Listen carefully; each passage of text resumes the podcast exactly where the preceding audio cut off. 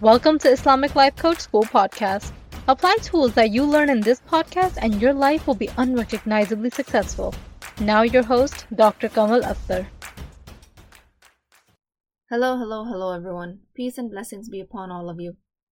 I am not consistent with the Quran. My problem is staying consistent with prayers. My issue is being consistent with fill in the blanks. If these are the sentences in your mind and you tell yourself that you have a hard time finding consistency with any task in your life, this podcast is for you. I am not consistent is a sentence in your mind that is all too real. I used to identify with all of these thoughts very closely. I used to believe they were part of my identity. I was just not the type of person that can be consistent with the Quran on a daily basis. I am not the kind of person that remembers to recite their supplications and du'as for travel or for bedtime. I can't do dhikr daily because I can't find time, and so on and so on.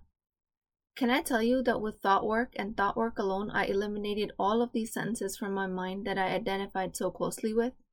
I used to think these thoughts were just innately me that's who I was, and I was under the impression that I couldn't change that. So after thought work, I currently no longer identify with any of these sentences.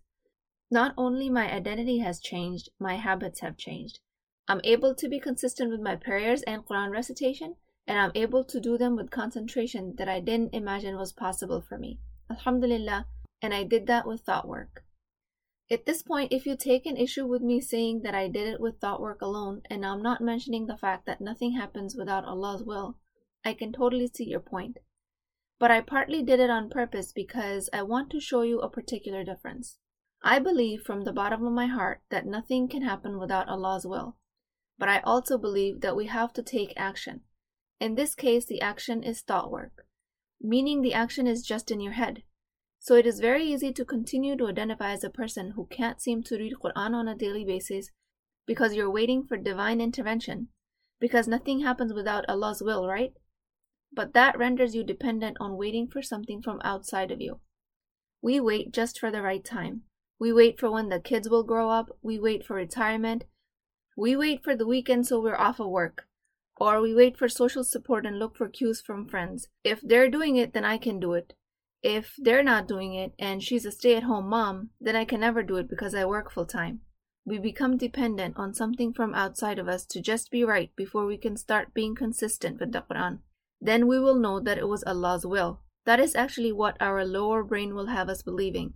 But that is not how it works. Allah subhanahu wa ta'ala willed you to have a higher brain so you can take action now. There is nothing from outside of you that will come and jolt you into action.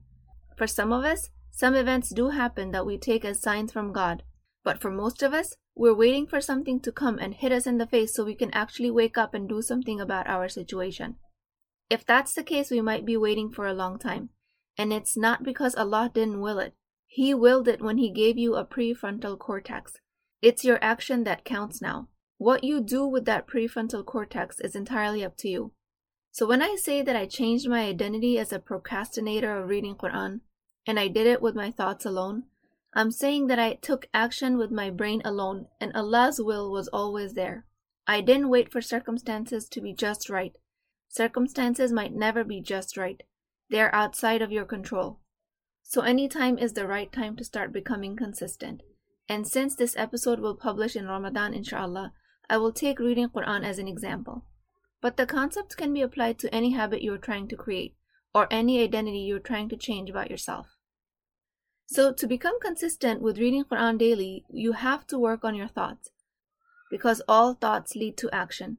Consistency is action on repeat. If you're not consistent, then your thoughts are leading to inaction. Either way, it's originating from thoughts. The result we're trying to create here is reading the Quran on a daily basis. It's the habit we're trying to form. That's the R line. The beauty of the formula CTFAR is that it can be started from any line. So write the habit down that you're trying to create in the R line and identify the thoughts that you need to be having to get that result. Let me tell you, I don't have enough time is not a thought that will create that result. Not having enough time is a thought, it is not a fact. You have time to read Quran is also a thought, one that will serve you much better in this desired result. Scientific writer Winifred Gallagher wrote in her book Rapt an idea about how paying attention to certain things changes our experience of life. She was diagnosed with a particularly advanced kind of cancer.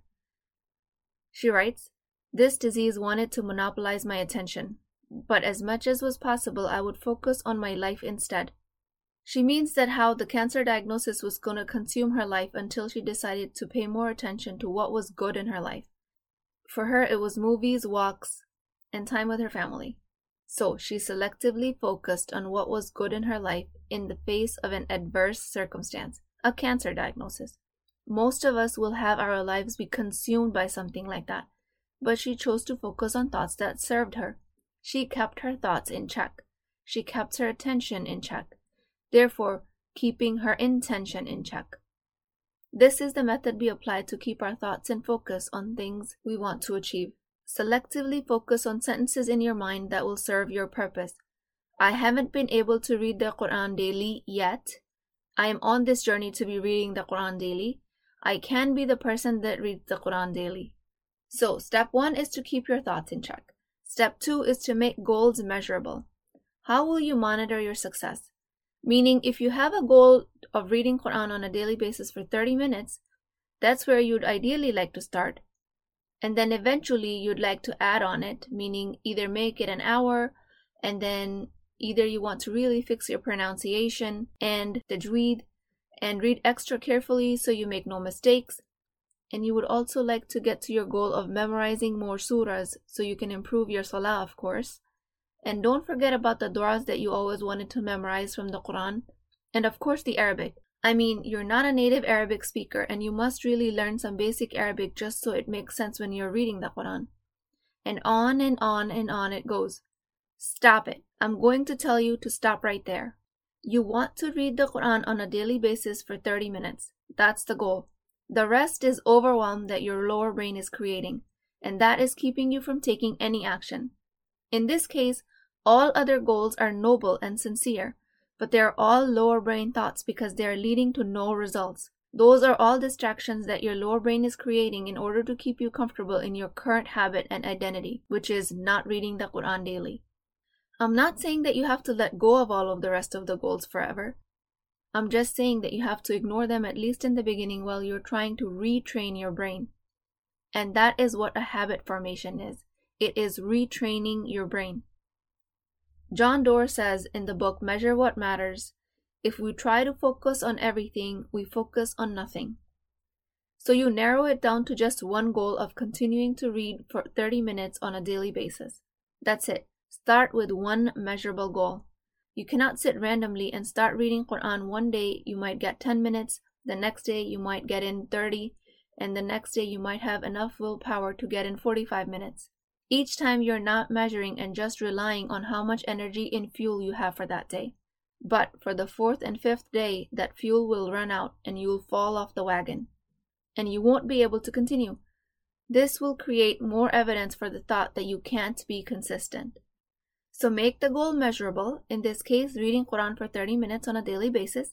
The goal can also be getting in a workout for 30 minutes on a daily basis, or it could be spending time with your husband Again, the goal can be anything. Specify the details of the measurement, quantity, and frequency. 30 minutes a day, or 5 ayahs a day, or I will create one painting a week, or I will work out for 20 minutes a day. When you are making it measurable, numbers are good. The more you can specify how you'll measure the progress, the higher your chance will be for success, because that serves as a reward for the lower brain to look forward to. So, first step was to keep your thoughts in check and only focus on the ones that serve you. Second step is to make sure the goal is measurable. Coming to the third step, which is to make the selected goal really small, like tiny, like super duper small, like really microscopic. Let me explain further in case you don't know what I mean by microscopic. You selected your goal to be reading the Quran on a daily basis for 30 minutes but instead of starting at 30 minutes, you're going to cut that time in half, meaning 15 minutes. And then you're going to cut that time even further in half, meaning seven and a half minutes. And then you're going to cut that time even further in half, meaning I really set myself up to do math here. like Phoebe from Friends would say that it's math I can't even do. So, half of seven and a half, let's just round it off to three minutes. You're going to start with three minutes on a daily basis. That's it. That's all you're going to read in the beginning. At this point, your brain will create multiple objections, including this is not nearly enough time to reach a goal of finishing the Quran, or even a juz for that matter. With that goal, I can't finish reading the Quran for years, your brain will tell you. And to that, my friend, I'll say that we don't stay at three minutes a day for years and years. We just start there.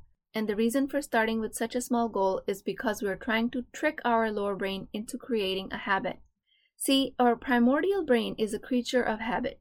When we attempt to create a stretched out habit for reading for 30 minutes daily, or working out daily, or cooking a three course meal every night for our family, it is very easy to slip into overwhelm and not start at all.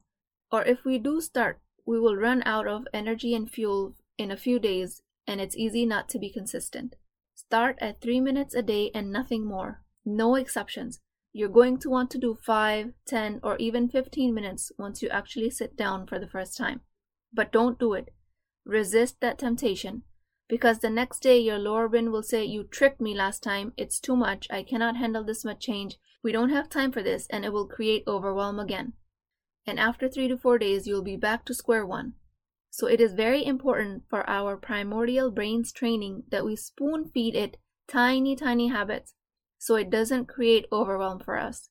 It's kind of like mashing up the peas and hiding it in the food for a toddler who doesn't want to eat peas.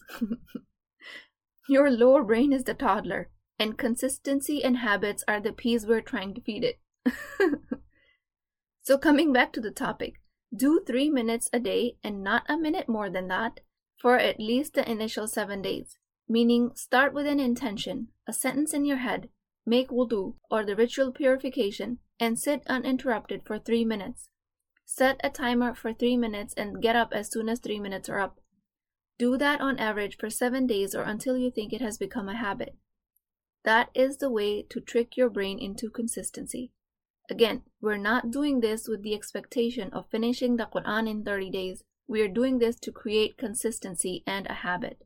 Once you start to realize that every day around the same time you have a nudge from your brain to read for three minutes, you know that you've successfully created a habit.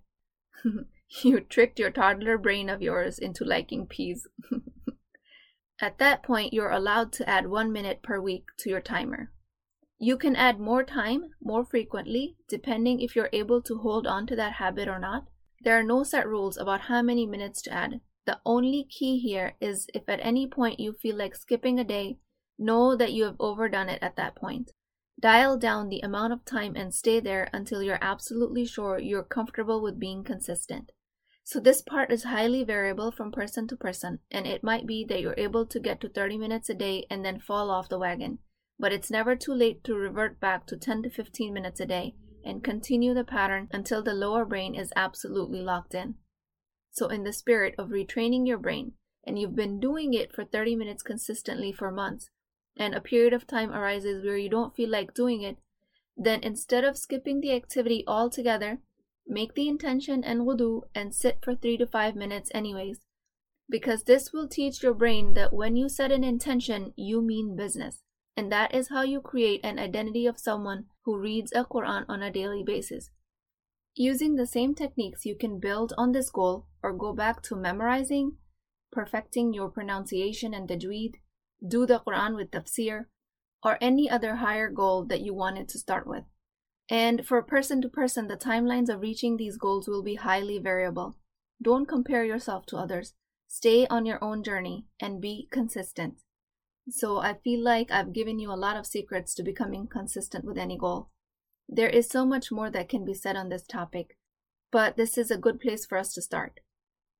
I'm creating a course that teaches all of these concepts, and I will add more concepts like willpower, and how to overcome the gap created by women's monthly cycles, and the importance of calendars in consistency. There will be worksheets and practical steps guide that will go into so much more detail, inshallah. I cannot provide all of that in this podcast, which is why I decided to create that course.